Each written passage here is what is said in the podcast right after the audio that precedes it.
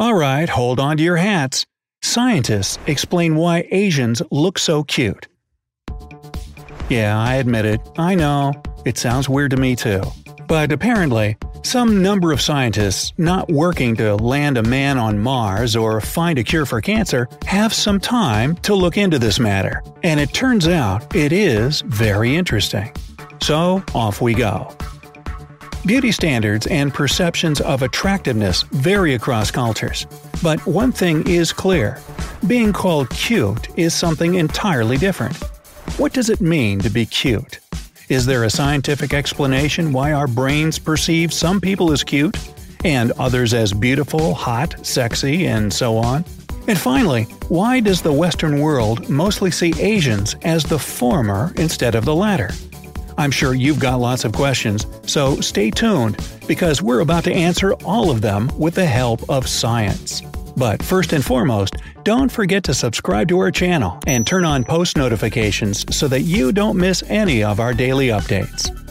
Okay, kittens and puppies are cute, right? And don't even get me started on panda cubs or little piglets. Actually, when it comes down to it, the babies of any animal species are generally going to be cuter than the adults, and the same goes for humans. As for why we find babies so darn cute, it's mostly because of their size. Small and helpless things trigger an instinct to nurture and protect, which helps our species survive. There are other traits in babies that our brain, for whatever reason, finds adorable, they have a disproportionate head to body size and short limbs. In fact, if babies were proportioned more like many adults, we probably wouldn't be as inclined to coo at them.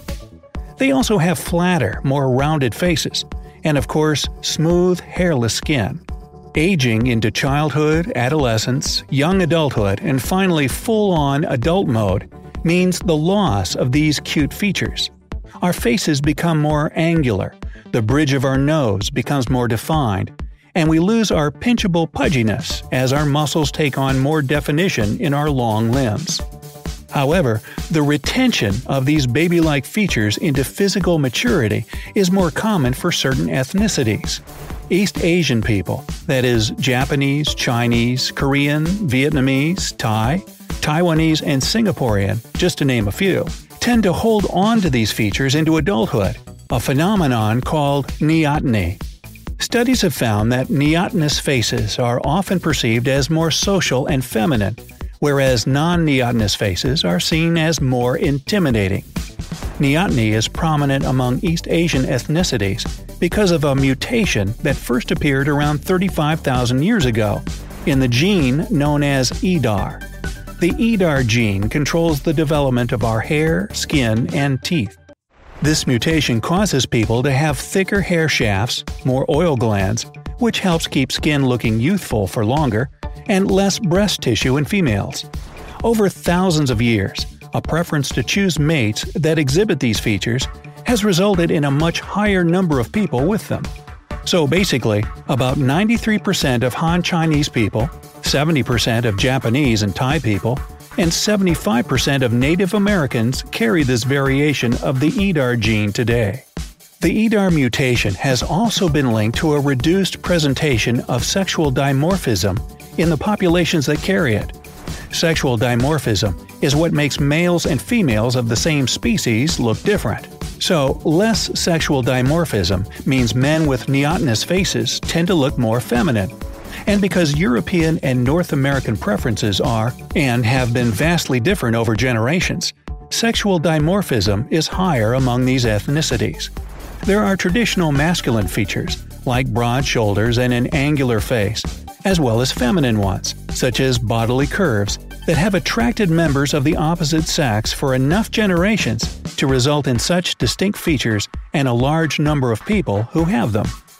The recent surge in the worldwide popularity of Korean pop music, abbreviated as K pop, with groups like BTS, has put this cultural difference in the spotlight. Rather than exhibiting the sort of macho features of Western standards of male beauty, sensational K pop stars like Jimin have smooth faces, slim bodies, and an overall feminine appearance. But Jimin and other K pop stars aren't just heartthrobs in South Korea. They've got armies of adoring fans all across the globe. Some people are even ready to turn to plastic surgery to achieve the feminine features that K pop has shown can be very attractive in a guy. Perhaps something's changing, and East Asian standards of beauty are starting to replace the Western ones. Who knows? Maybe not too far off in the future, the Jimins will replace the Hemsworths as the leading male roles of major Hollywood blockbusters. After all, male beauty comes in all sorts of flavors, and there are lots of people who think we should see a little more of that on the big screen. How about you?